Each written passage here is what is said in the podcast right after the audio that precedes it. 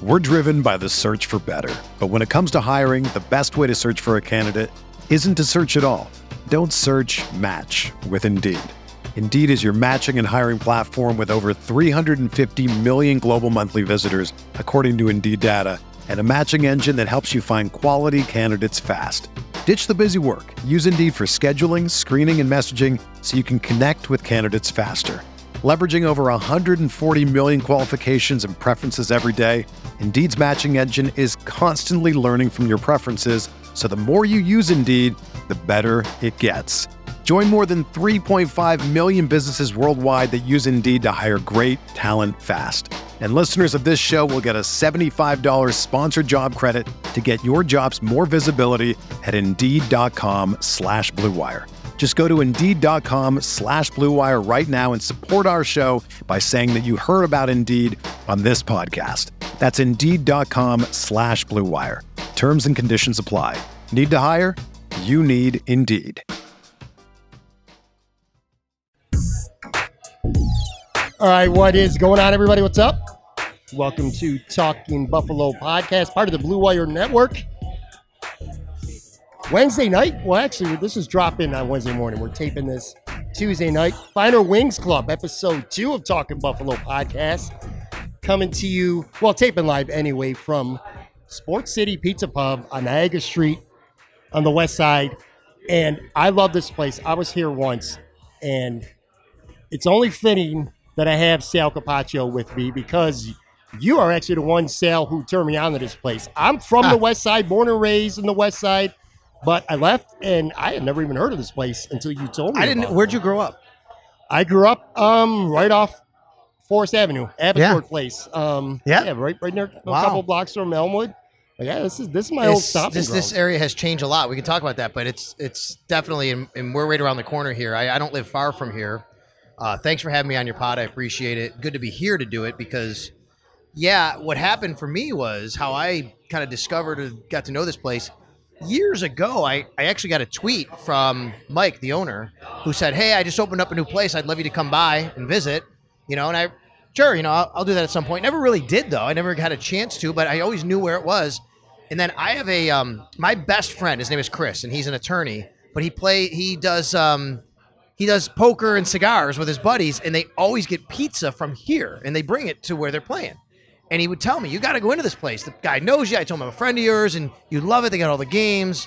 So one night he's like, "Why don't you come in with me? I'm going there one night just to hang out with a couple of the poker guys." So I came in. I'm like, "Oh my god, this place is great." So short while after that was the uh, NCAA football championship game several years ago, and looking for somewhere to go. This is pre-pandemic. Looking for somewhere to go, watch the game, and uh, I got I had uh, Perino and Marcel. I said, "Hey, there's a really nice place down Niagara Street, Sports City Pub," and I brought them here because I enjoyed it the first time with my buddy, and my buddy came with us that time too. So that's how I got into it. Just basically. My friend invited me here after I had already known where it was, and I knew nothing about it. Once I came in, I'm like, "This place is great, and the food is awesome." Sometimes I, I almost take pride to a fault on knowing like good wing places and pizza places and, and spots in Buffalo, but somehow this place evaded me for a, a long time. In fact, it wasn't like I said until a handful of months ago where you first told me about this. We're going to talk about the wings in a few. And by the way, at some point, we're going to eat some wings. So when we take our sponsor break, Sal and I are going to mow down some wings and then we'll talk about what we got in front of us and, and how they were and everything. But, you know, By the way, family place. I brought my family in tonight. Yeah, Just yeah. so everybody knows, it is it's a sports bar. They have lots of things on tap. Obviously, the wings, but um, we're doing this, and I brought Max and Yana, my wife, in tonight because Max is a Yankee fan. You know, he's watching the game, so just letting everybody know it's a family place. He uh he's grown a lot. I Yeah. seen. I remember You we did a show. We did a show with O'Neill's. Yeah. Not, not last year, two years ago. Yeah. So it was in twenty, like the summer. He was five. He's seven now, turning Yeah, eight. He's getting so. yeah, he is, man. and you know the way it goes. You you got a boy that got real big. But besides the food here, and this is the thing that really blows me away about this place. It's it's like modern looking. Like the lighting is great. The setup is great, but it also feels very neighborly. I love too. it, You know, it's not like downtown modernly. It's like neighborhood feel. Tons of craft beers too. I mean, if you like if craft beer is your thing, there are like dozens of them.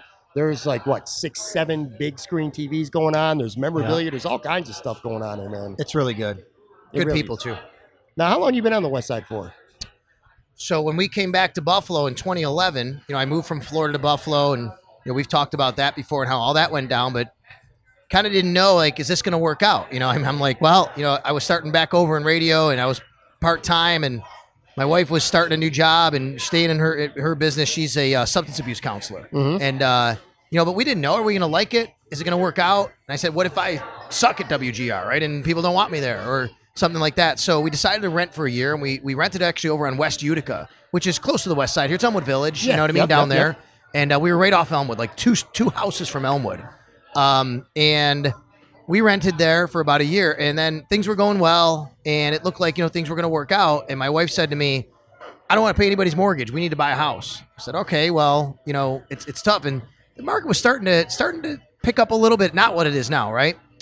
And we didn't really uh, we didn't really have a specific place where we wanted to go, but we went to a realtor, and he basically pointed us in this direction. But what's funny is Pat, because you'll appreciate this, is he basically said, "Look." There's some houses that we we want to be in the Elmwood Village. He said houses are pretty pricey there. You can take a look. This is a little out of our price range. Mhm. He said if you want to you want to go more west side, I can find you something. But at the time, there was like, eh, you don't want to go past this street or that street. You know what I mean? That's the way things are right Yep. now. It's not. It's but but you can get it, find a nice price, a, a fixer up house or whatever. So we found a, a really nice house we liked. She liked much more than me. I looked at this and said, "Are you kidding me? You want to buy this?" She goes, "Oh no, we're gonna fix this. We're gonna do this." My house was built in 1901. We've made so many changes. It's amazing now. My wife is amazing at what she's done. The original hardwood flooring is back. Um, we exposed the brick uh, for the, the chimney, right? All that. But now, where he said, like, you don't really want to go past that. Now it's like, that's where you want to be. Right. You know what I mean? Because that's how great it's been. And that was in 2012. We had spent one year renting, bought in 2012, and here we are nine years later. We've been in the same home. of all the things about Buffalo, like as a city that I love, probably the most important thing to me is the West Side. Again, I've spent the first uh, 19 and a half years of my life there. I've been back and forth there my whole life. And I, when I grew up in the West Side, it, it was nice. I mean, there were just like any other neighborhood, you know, or I should say most neighborhoods. There's good areas and there's areas you really don't want to be. It was like that when I was growing up. As I got older and we moved away, it got worse for a while, at least anyway. Like the West Side kind of it went downhill for a while. I mean, it, it, it was getting bad. Crime was way up. Um, people that I grew up with were moving out from the West Side and going out towards Kenmore and Tonawanda. But over the last eight to ten years, something like- that, people have really started to come back, and there's just a lot of good things now on the West Side. Like this place, do you kind of feel like you're a West Sider now? Now you're not from the West Side. You, Well, you grew up somewhere completely I grew up in different. Cheektowaga, but you Yeah. know, it's funny when people ask me where I live. I say Elmwood Village West Side area because I'm actually kind of right in the between. It's it's right there. Literally, like you walk outside my house, if you walk about 200 yards, you would say you're in the Elmwood Village. Mm-hmm. You walk 200 yards the other way, you're on the west side. We're like right there, right? And so, no, I wouldn't say that because I think there's such a history here. But I take pride in living here, you know. But I don't say, "Oh, I'm a West Sider," because I think that, that that's for people like you who grew up here, who take pride in like really the way where it was and where it got mm-hmm. to. You know, I came in. I'm nine years here on this side of, uh, of Buffalo, so I take very much pride in it. I love the fact of we have so many friends that live on the West Side that we've made since we've lived here. But isn't that kind of um, what you just said? Isn't that an example of what's going on really a- across the country, but especially in Buffalo? When we were growing up, and we were maybe in our 20s or 30s, probably especially 30s, people just were moving away from the city. Yeah. They were going to the suburbs. Yeah. When we were growing up, that was that way. It's not anymore. People are coming back to the I- cities. I did it. And I, and I think that's happening all over the country, but especially here in Buffalo, I think people are just recognizing how how cool it is to live in the city. Elmwood Village, it's such great people watching. Yeah, it is. It's amazing. favorite things. And there's a lot of other meaty people I know that live like around the Elmwood Village area, and uh, and friends of mine. And, and like you said, so you've been on the podcast. I think this is actually the fifth time. Which, by the way, I always come to you when it, I only come to you when it matters. Sal. you know, first episode ever. Again, Yeah, I this is like that. Episode. right. I think this is like 348 now. You did my first one. Ah. You did the hundredth one. The first time I did a wing show at O'Neill's two years ago. I had Well, you. I'm back on the west side here. we kind of go way back. We never knew each other. We never met each other, but we were on message boards together, Yeah. right? We went and everything. And I remember when you were, um, I was, I was trying to kind of get back in radio. I was coaching and teaching down in Florida. I was on the the Buffalo Range and Bill Zone message boards. You were very popular on Yeah, yeah, yeah. And um, and you were and you were a little different than me. I was um, I remember like, and you did your Fox Sports thing. You were writing. You were trying to get on and, Yeah. and have your own, you know, column Yep. for them. You were in Yep. this contest they were doing, right? Yep, Wasn't that the case right there? Yep. And then you had the Bill Cowher thing happen and all that kind of stuff. And the wings, you sent you you were trying to send Bill Cowher wings. You did a billboard, right? I remember all that. We didn't know each other, but that's how I Right, remember. yeah, that's all true. uh, kind of our relationship, kind of Yep. that's what happens with people now. Social media, and now it's Twitter, now it's Facebook, whatever. But back then, it was the message boards and how we kind of linked up like that. Yeah, it was. Those were fun times, and I feel like in some ways, I mean, we're completely different in a lot of ways, but we at least have a couple things in common. One of them, again, you you live on the west side now. I'm from the west side, but and we're not going to jump into it because what I was getting at when I was saying that you've been on this podcast is we've talked up Florida plenty, so we won't really deep dive into that. But what's different now for me, at least anyway, is the previous times where I've talked to, you, because I've had this podcast for about three and a half years now. I lived in Florida each time, and now I'm back living in Buffalo, not just visiting. So this is different for me, and I'm still kind of getting a little bit used. I mean, I spent 45 years in Buffalo and five Right. in Florida, and I, I I don't feel like an outsider. Don't get me wrong, but it's just different. Like that's what I wanted to ask you. Like when you came back from Florida and back to Buffalo, did it take a while for you to get adjusted at all? Did did things feel different? Like did you look at things different, whether not necessarily better or worse, just different? Because I'm sure you you'll agree with this. Better or better or worse, Florida's different if nothing else in Buffalo. Oh, uh, Florida is 100%, but actually, I'm kind of the opposite of that. And, and I was away much longer. I was in Buffalo for 18 years. I was in Syracuse for four years Mhm. to 22. I was in Florida for 16 years till I was 30, what, so that would be 38, 37, 38, right? Um, actually, Pat, I felt like I didn't miss a beat when I came back to Buffalo. Yeah. I, I'll tell you what's crazy and weird though, in a, in a weird way. I don't know if I can describe this, but I remember moving back and driving along the 33. Now, I grew up in, if you want to call it Tyrunda, Cedar Grove Heights, Yeah. Cheektowaga, right where the old Buffalo Drive-In is, right next door there, right? People, eh, I'm sure know where all that is, right? I hope maybe if you don't, it's right off the 33 out- off Harlem Road. I grew up there, and then I moved. I lived literally on Harlem Road, on a house on Harlem Road, um, for you know through my high school years. When I drove on the 33 when I first came back, I don't know how to describe it. It was this feeling of angst and anxiety. Of it was it was emotional for me, Mhm.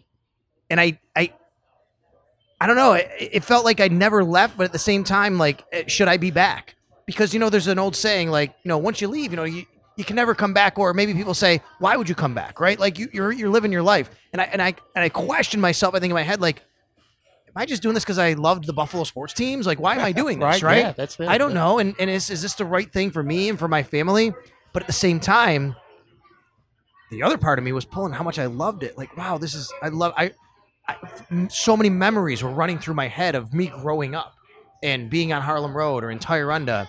It was emotional for me when I first came back, but I did not miss a beat as far as fitting in. And I think it's because I kept in contact with my friends. My mom had lived here, and then they moved. They were down in Florida. I came back several times. I was very in touch with and plugged with what was going on with the sports teams. So from that aspect, that was not the case. But I went through a very, very wide range of emotions for a while. I got, you know, it's funny because the way you said that too is I I had family people talking to us saying, why, why are, what are you doing Right. coming back? Like, why would you come back? I was almost offended by that. Hundred percent. Right? Same thing. Yeah. Why would you you know the big thing for me was, especially in Florida, I, I'm sure you got this. Yeah, you know, we're moving to Buffalo. Why would you move to Buffalo? Yeah. All it does is snow. It's so cold. It got to the point where I just wanted to I never didn't want to tell people anymore or just tell them to shut up or punch them in the mouth or something, right? I'm like, because I love it there, because it's great, because I grew up there. And I, I have a chance to be on radio there, which is like my dream job.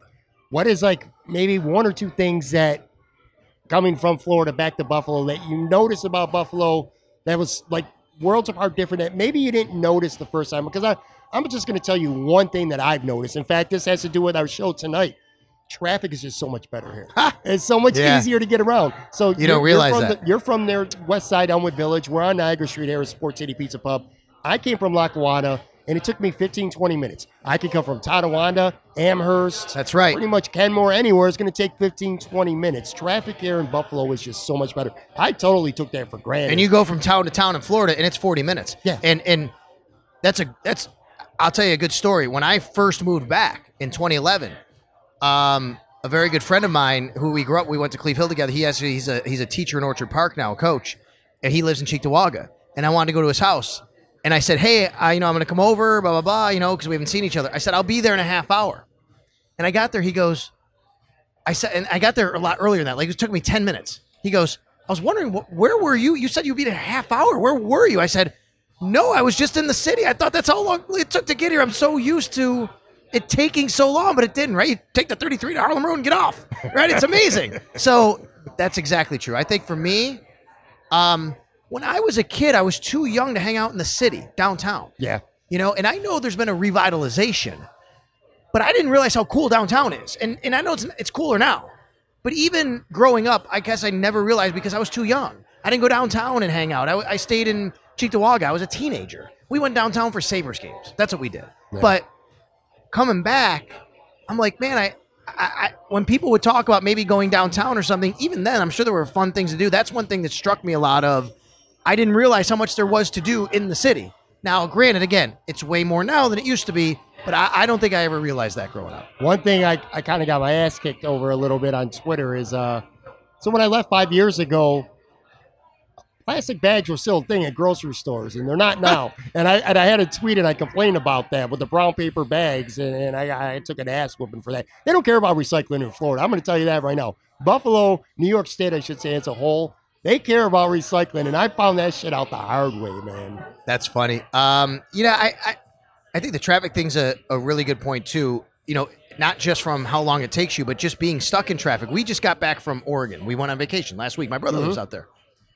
Pat, it's supposed to take us 50 minutes, maybe an hour to get to the air. Uh, I say a little over that to get to the airport from where my brother lived. It took us almost uh, over two hours. Wow. Because it was just stop and go. It wasn't just the distance; it was the traffic. And my wife commented, she said, "This is one of the reasons I love Buffalo. This never happens.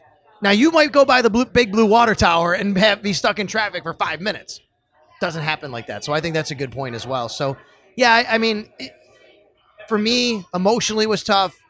There wasn't, I, but I felt like I, I didn't miss a beat. Like riding a bike, I'd been here, I know where I'm going. But I think I discovered a lot of Buffalo I never knew, you know, since coming back, and that's been a really cool part of of this journey. One thing we're going to do right after the break. So we're going to take a break in a second, and uh, we're going to eat at the Final right. Wings Club. So we're going to try some of these wings. I've only had one or two different kinds. Why is it the They're gonna final Wings Club? the Finer Wings Club. Oh, fi- okay. I thought you said final. The You're, you're, you're not going to Club. wings, or what's up with you? You're going on a diet? This is finer. finer. Wait, Got this it. is going to be a very short, exclusive club. Yeah. But what we're going to do is we're going to try some wings. We'll let you know what we think of them when we come back from the break. And then we're going to spend a couple minutes kind of taking a, a trip down memory lane. I got some old places and venues and stuff from Yeah. Buffalo. I got a couple years on Sal, but we're around the same age. And uh, I'm going to talk about some of Sal's memories with those places. We'll give maybe a couple minutes of Bill's talk. But anyway, we'll be right back after this break.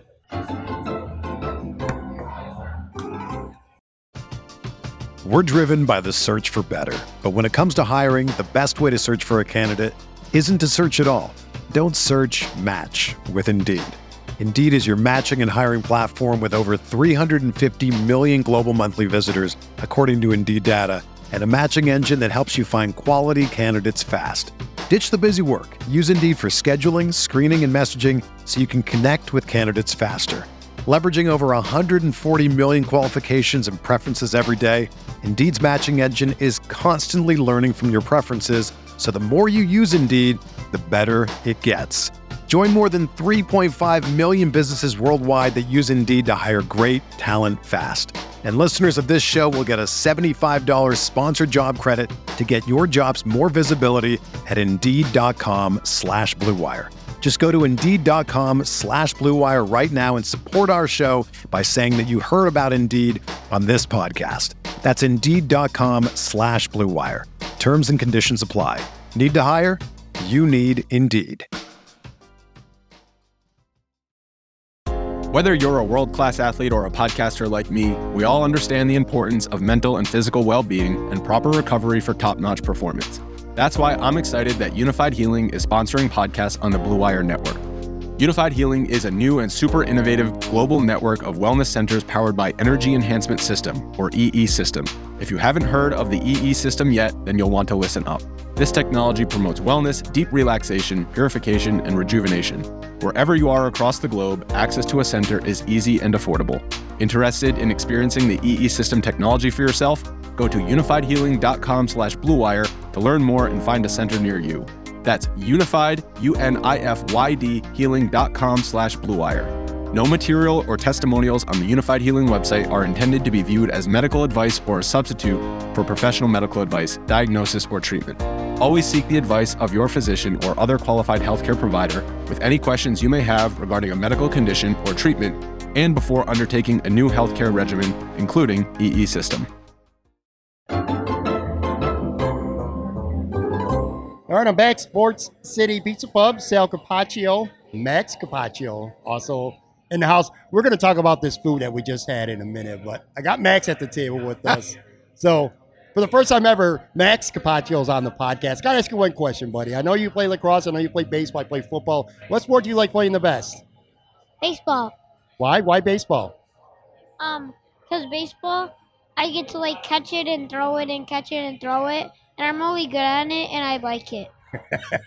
He's got a feature in radio. Yeah, I love it. I love it. I told him we. Uh, I tell him all the time. Maybe you could talk about sports on the radio like that. He's like, no. But then one day I take him recently into uh, the building uh, where we are, Entercom Audacy. I'm sorry, it used to be Entercom Audacy, and we have all the stations. And he loves listening to Kiss 98.5. Like he tells his Alexa device at night, Alexa, play Kiss 98.5. That's how he falls asleep. We go into the Kiss studio, and the DJ shows him how all it's done, and all. The, You know, and he was like, "Wow, this is cool." And I said, "Maybe that's what you want to do." And like his face was like, "Oh, maybe I'll be a DJ on the radio." So yeah, you know, You can do anything we want. You know what? In fact, something just came to mind too before we talk about this food, which was incredible.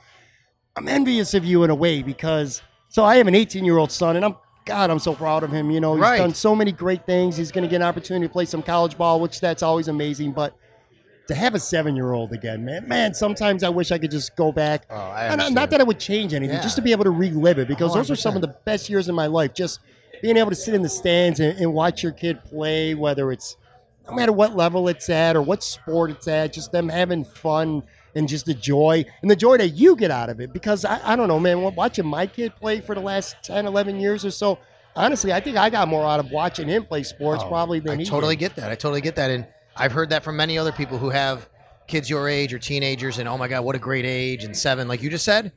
But I will tell you, like speaking of envious, like I, I, Max, no matter what he does, it's going to be awesome. He doesn't Sure. have to play sports. I hope he does. Right. But I think, and I look at you and your son, and I, I'm envious, and I think. How cool would it be if Max did that? Like Yeah. what you got to experience and enjoy. And me as a former high school coach who's seen kids at that level go on and the parents and the pride. I mean, heck, I work with Bulldog. His son could get drafted this weekend. That's awesome. I mean, that's amazing, right? Yeah. So I'm envious of you in that regard as well. Well, I appreciate that. All right, so back to business here, Sports City Pizza Pub.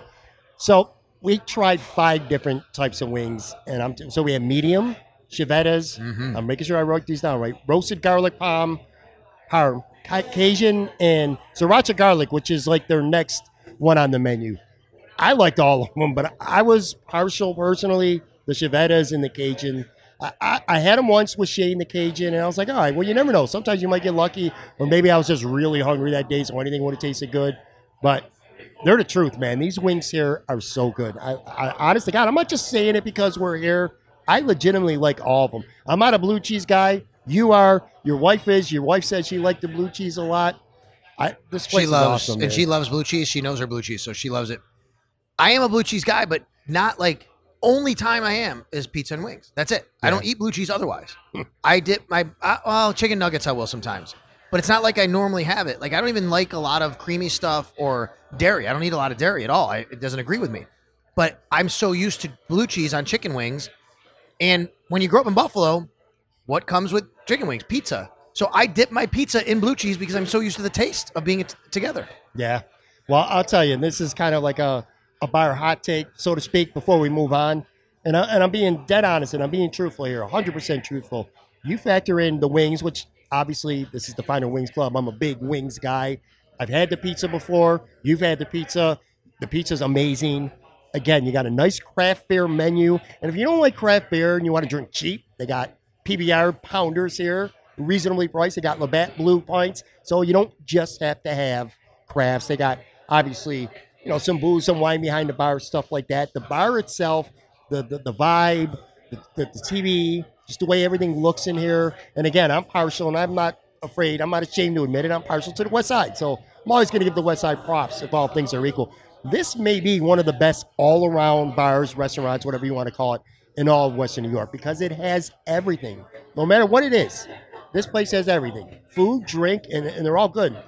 I love it, man. It's awesome. They got T-shirts that have all different kinds of sayings and logos and all. It's crazy. Like you, walk in, like, wait, I didn't know you had that. And then you look up, we see all these caps, these old school and new school caps all over the place, all different ones. It's amazing. Yeah, that it is a very cool place. I enjoy it. I'm glad that you uh, have found enjoying to be able to do this. Well, I'll tell you, through our years, our relationships, and all the times I've had you on the podcast, the thing I might be most grateful for you is that you told me about this place. There you go, buddy. I probably wouldn't have even known. But anyway, all right. So again, Sal and I close to the same age. I'm like a couple of years, but I wanted to hit on a couple things, like kind of a, like a, a little bit of a, a stroll down memory lane, bring Mm-hmm. up some places. Older people listening to this podcast, surely they'll know some of these places. Younger people maybe will educate you a little bit. But I kind of wrote a, a little list of things, all things Buffalo from the 80s and 90s, which again is where we kind of came up a Yeah. little bit. Uh, AM&A's, let's start there. Remember that AM&A's? I do remember Buffalo? AM&A's. Didn't they have the uh, Christmas display Yeah. every year, Yeah. right? I mean, we would go down there for the Christmas display. Yep. If people don't, if you want to know what I mean by it, think a Christmas story when they're walking and they see the Christmas, and that's when he sees the Red Ryder. It was kind of like that in downtown Buffalo, right? Yeah. The AM&A's Christmas display was always huge, but yeah, all of those uh, AM&A's was basically a department store. It had different kinds of clothes and all those kinds of things. We see a lot of those around these days with like J.C. Penney and whatever. But I remember going downtown specifically every year for the Christmas display. It was it was magic to look Yes. at it for that time. Honestly, I didn't care about AM&A's the other 11 months of the No, that's right. that's exactly right. There's another one. Brand names on Main Street. I don't know how familiar you are with that. They had the catalog. You used to order everything. Oh from the yeah, catalog. the catalog. That's what I know. Catalog mail. I don't remember going to the store. I remember the catalog. You look at the brand names catalog, and uh, there was definitely it was everything from clothes to appliances to bikes. Yeah. Right? I mean, yeah, you you look in the catalog, and how often did that come out? Once a year? Once every six months? I- maybe? I, I don't remember, but that's it's weird just to think that you used to physically order stuff in a catalog as opposed to Yes. today with Amazon and everything. It's no, just, uh, that's right. I totally. That's right. I remember that. so different. Now, this one I, I brought up to you before we started taping. You weren't so much a record theater guy on Main Street, but I totally was. So that's why I wanted. Yeah, to and, and again, I didn't venture into the city so much. Um, you know, I mean, I was a, I, I we lived in Cheektowaga. I was there. My brother, a little older than me, he's he's uh, he's three years older than me. We are both drummers, and we were, you know, we love music. And I remember he would go to record theater a lot, and he would get, and he would come home with the records, and I would listen to his records, right? But I remember, you know, going and getting the Oz, him and getting the Ozzy Osbourne record or whatever, you know, and something like that. But yeah, that, that was a big, a big deal, record theater, and you know, for many many years, I, I think they're finally just kind of recently just closed down, mm-hmm. right? I think that's the case. I didn't go there, but uh, I I knew all about it, and I knew a lot of people who went there, and it was a, it was a big deal for people. That was my like, and it's kind of like it's technically the West Side. Quick story, funny story. I was rich for like one month. The summer of 1989, I was 18 years old. I got like seven, eight thousand dollars in a settlement from when I was a little kid. I got in a car accident, and that was like seven or eight million dollars to me. Sure. Back in those days, I went in the record theater and I probably bought about 75 cassettes. In the history of the world, nobody ever managed seven thousand dollars worse than I did because I spent it in the summer and had nothing but like Mom and dad tapes. did not tell you you cannot do that or No, get mad or anything. no, no, That's amazing. No, no, no. They really Wow. they didn't know about some of my ventures with that money. But All I was the guy who would show up with the beer. I was the one who was everyone would pitch in for the beer. I bought the beer for like a month. I had all the cassettes. I had about eight pairs of sneakers. So I spent all that money. Side story, you said something about your brother with drummers. Tell us about your dad, because we were talking about this a little bit. Musicians, see, I, every time I talk to you, I learn something new. I never knew anything about this, but your father had a, a very big musical background. Yeah, my dad uh, was a singer and a popular singer in Buffalo, and he had a group he started. My dad came here from Italy, and tell you the story about my dad. Uh, my dad came from Italy when he was um, 12 years old, and he he changed his birth certificate to work. So he was born in 1944 but because he wanted to help out the family and work and he wanted to make himself you know old enough he changed literally switched to say 43 so he can get a job and back then it might have been easier to just erase it i don't know whatever Right. so when he passed away it, he's he was legally 49 years old, and he actually had died of a heart attack at 48. I'm actually I've, I've outlived my dad now. I think Me too. I'm, right now I'm outliving my dad. You know Me what I mean? I- uh, like right around this year, this time now. But so he he never graduated high school. Uh, spoke Italian. They grew up on Swan Street. You know him and the family. I, I, I have a bunch of uncles. They all came over. Um, but he was in the army, Vietnam War. You know, um, you know he had a he had a very interesting life. But one of the interesting things was when he came back from when he was out of the army. He um, he was a singer and he, he had a band, and his band name was Johnny and the Fires, and he's Johnny, and he was the singer. And they were very well represented in Buffalo, and they used to work a lot with some of the local radio stations on gigs, and they would go places. And I know stories because one of the uh, members of the band, Sam Gorino, is his name. He's still alive. He was the saxophone player, and he played with my dad when he was 15 and 16 years old. And he would tell me stories. And I'm on the radio one day in Buffalo, and I get a message on Facebook from this guy, and he says, Are you John Capaccio's son? I heard you on the radio. You have the last name, and you sound just like him. I said, Yes. He said, I'm his saxophone player from Johnny and the Fires back in the 1960s. Wow. And I'm like, are you kidding me? So now I'm totally interested because I didn't know much about my dad's. You know, tell me more about it, right? They had a record. I have the record at home. I have a 78. There's 45s, there's 78s, right? You remember the Mm-hmm. 78s? yeah, I remember.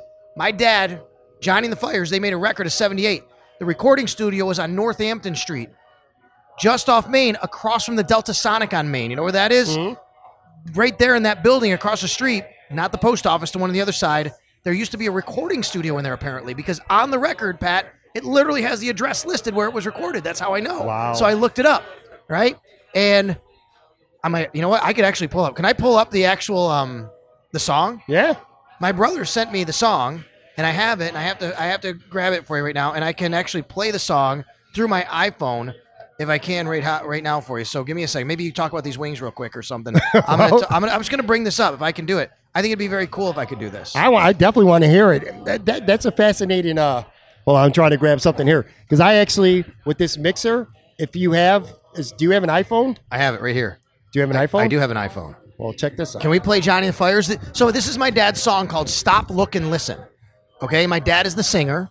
Okay, and and here's the thing about it. Um, so he was. Uh, they played at a lot of Buffalo nightclubs, and they were really popular. They went down to Olean, I guess, a lot to play. They just went all around, and yeah, it was really cool. And people. So my my graduation party from high school. My dad was still alive then it was the coolest thing. One of my greatest memories in life, Pat, is my dad and me and my brother sang his song on a stage because we had a band at my graduation party. my brother's cool. band played. my brother was in a band. He was a drummer. I'm a drummer. He played. And my dad got up and sang, and we all went up there and, and sang "Stop, Look, and Listen" together. Do you want to put it in here? Put it on. Put it on. See if it can play on your mic Okay. because I just realized I don't have the channel on for this. Okay, I'm going to do this right here. Here we go. This is Stop, Look, and Listen by Johnny and the Fires back in the late 1960s. 60s. Johnny is John Capaccio, my dad.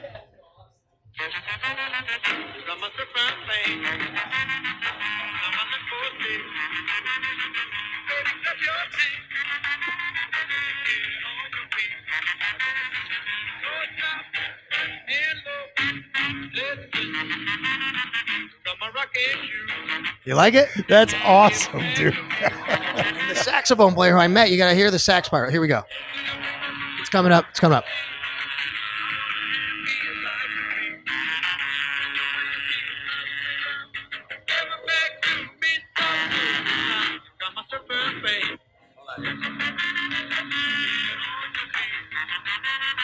Here we go.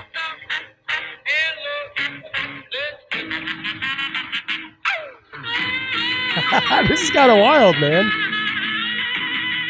Wow.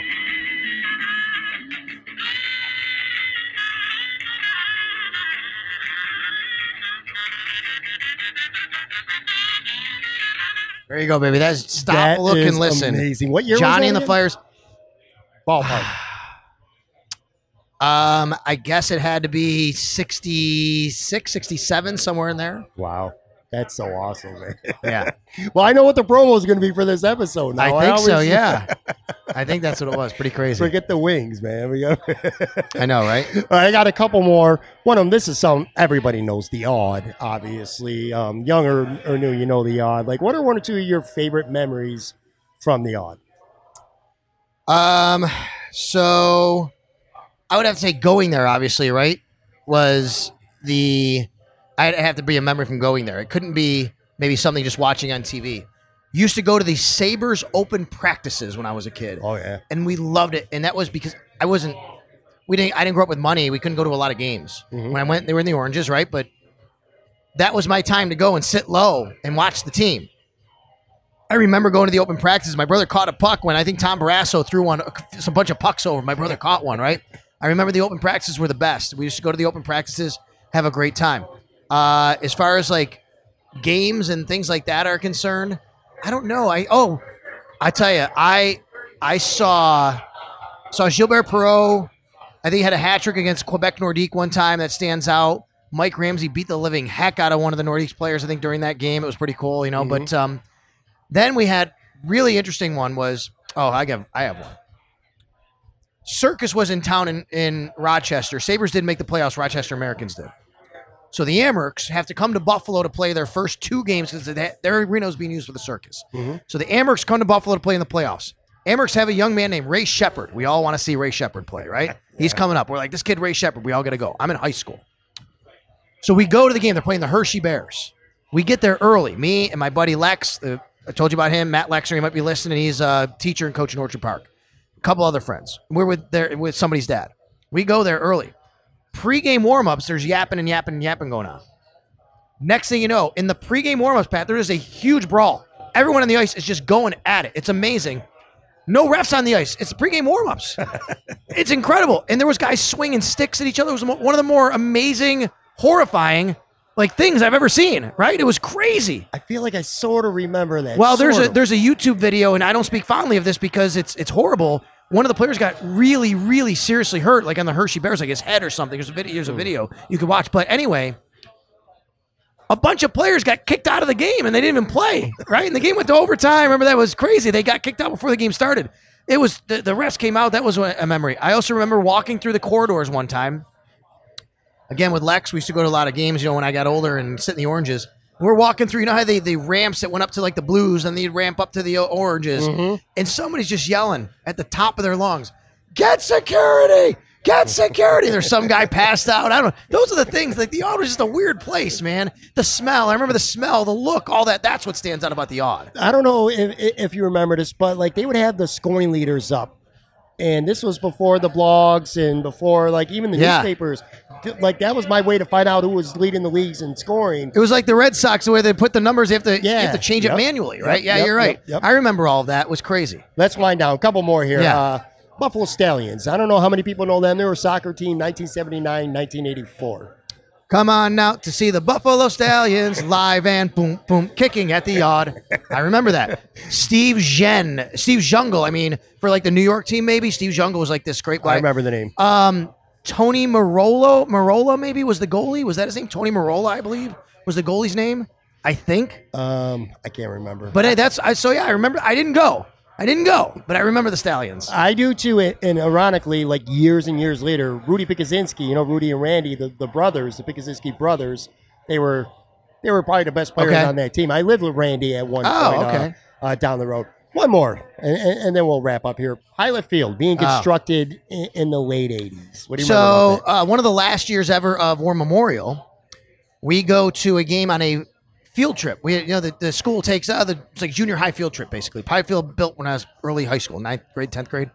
Early, uh, I'm in middle school. Field trip. We go to a day game. Amazing story. We're sitting there now. The way the stands were configured was, and this isn't a Pilot Field story, but it gives me a chance to tell this story you sat kind of on the field level. Remember for some of the the the because the stands didn't go. You had the football field, but it was really a baseball field. Right. So all- on first base, it was a bunch of seats. Yeah. And then it went up into the bleachers, right? So, uh, Conehead, who obviously is still around, Tom Giroux, great guy. To- Conehead, he was young, but he was doing it back then. This is the eight, this is the late '80s. Conehead was serving a beer kind of behind us. And a foul ball comes screaming past me and my buddies. We're like, and I'm not kidding you, Pat. Conehead bent down to pour the ball, pour the beer, and the ball hit his cone and it flew off his head. right. That was our reaction. We were laughing. Years later, years later, 10, 20 years later, we see Conehead, me and my buddies, at a game, and we tell him this story. My buddy's like, oh my God, it was so funny. And he looked like he had this look in his face. He goes, wouldn't have been so funny if it was like two inches lower, which he's right, right? But he remembered that. And Tom's a friend of mine now. We talk all the time, but it was amazing. What I remember is just like, wow, this is cool. Are we going to get Major League Baseball someday? I remember at opening, I didn't go. Tom Prince hit the home run. They won one nothing. I know that. Rainy, dreary day. You can find all that stuff on YouTube. But it was just kind of disappointing. We didn't get Major League Baseball. But in the end, I think it was probably the right call for Buffalo because I don't think we could have supported three Major League sports teams at one time in this city. Completely agree, 100%. All right, so before I let you go, quickly here, uh, it's been reported by the Buffalo News recently. Eric Wood's going to be back joining the broadcast team for Buffalo Bills games this year. Just your thoughts on Eric working with him a couple years ago, and then also the job that Steve did last year. Steve did an amazing job, and you know, with him, uh, you know, with him being in the business for so long on the TV side on CBS, you know, knowing his knowing his role and what his job is, and you know, it, he was amazing to work with. And Eric, as a guy who was not in that role, was unbelievable to be able to jump right in as his first year when he did it with us, and you know, be a part of the broadcast. I was just really blown away. What I love about both those guys is though, you know, they they're just great colleagues to work with, and you know, there sometimes you know something happens during a game. I have something to say. I'll tell Murph. That's the best part about Murph. He he never tells me no. If I have something, he knows it's important. He allows me to say it. Right. And he, he gets it to me when he can. He can't every time, right? Every second. But those guys, that's what I love about them. They're great to work with. There's never an ego about no, no, no. We don't need to hear from you, or we need to hear from me. That they're a great team. So I'm really looking forward to Eric being back on the broadcast, of course. But I'm super, you know, I'm super happy I got to work with Steve, and he did a great job.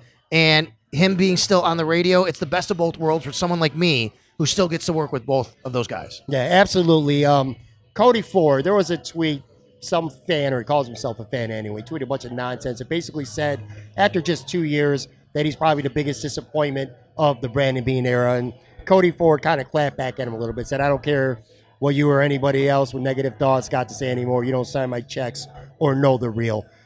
What I wanted to ask you, I mean, that goes without saying. That guy was an idiot who tweeted that. That was just uncalled for. Tagging other players when you got something negative to say for them, that's just attention seeking, and I hate that. But it's one thing if I say something dumb. I got 5,500 followers. Somebody might get at me, but man, you're over 100,000 followers, though. That's a lot of followers.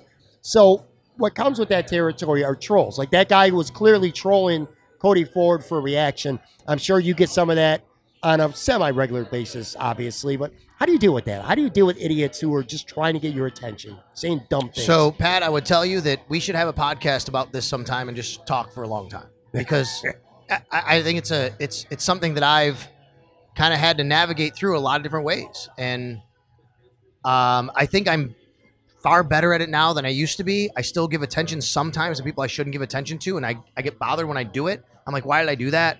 Um, I, I would say that it's an ever evolving process and it's never changing process. There's no right answer. There's no wrong answer. There's no one way here. I think what I do now though is try as much as I can to just kind of tune that out. And if it's someone who does it a lot or I notice on my feed, I'll just mute them. I won't block them. Just mute them. Like because then you can follow me still. I'm just not going to hear from you, right? Um, I don't have a lot of people muted. I don't. I definitely don't have a lot of people blocked. I went and unblocked a lot of people a long time ago. Like, hey, if you want to follow me, that's fine. I might mute you though, and I don't have to hear from you. Um, so, you know, it, it's it it it gets a little bit frustrating sometimes. But I will say, I get it a lot, but only because I had a lot of have a lot of followers. I 95, 99 percent of my followers are amazing. My tweets are amazing. My mentions are great. They're positive. I'm an optimistic, positive guy. It's who I am. You know Right. that. And um, I just try to leave that at the door. So it's ever changing for me. And sometimes I do respond when I shouldn't, but I try to do my best not to and just move on. It's easier said than done, though. Correct. Absolutely, 100%. 100%. And again, I have far less followers than you. And even I go through a little bit of that.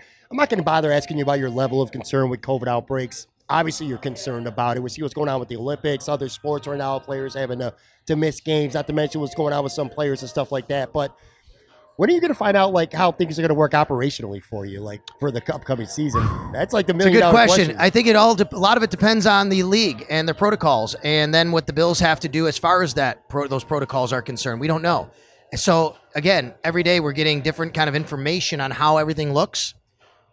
We might not find out and here. It might be different in the preseason than the regular season, and then it might change in the regular season. So we know some things as far as how all of us, you know, we'll at least have some in-person interviews, but it'll be socially distant. But as far as me, road games, are we going back on the road? How are we traveling there? Is team playing the charter? All of that really still yet to be decided. To be quite honest. Last question. Got through the entire podcast. I got to ask you at least one Bills question. Training camp's getting ready to start. Just give me a guy or two that you're really looking forward to seeing at training camp this year. Whether it's somebody who's competing for a roster spot, somebody who's maybe competing for a starting spot, just one or two guys that you're really specifically looking to be locked in on. Efe Obada, defensive end. I think he could be a difference maker. Um, he could be a defensive tackle too, by the way. I think they really like him, love his physical tools. He's so raw to the game. I think he could be someone to watch here and be okay. Let's see, you know what what what this can be uh, for the Buffalo Bills. Uh, that's one guy I would say. And then I'm really interested in that cornerback battle. I think Dane Jackson can win it from Levi, but man, every time you say that, Levi wins that battle. I think that's going to be a great battle. I agree 100%. And with that, we're going to put a bow on this episode. It's Tuesday night. My man Max is still out here chilling late into a Tuesday night. Lots of fun, though. Sports City Pizza Pub, 1407 Niagara Street. I'm telling you, I promise you guys, wings, pizza, craft beer, the, the, the, environment, everything about this place is awesome. So Sal Capaccio, WGR 550. Make sure you follow him on Twitter at Sal Sports. He's only got about 95,000 followers. 104. 104. That's it. Thanks, Not buddy. that I'm counting. it's always great to have you on. Thanks, buddy.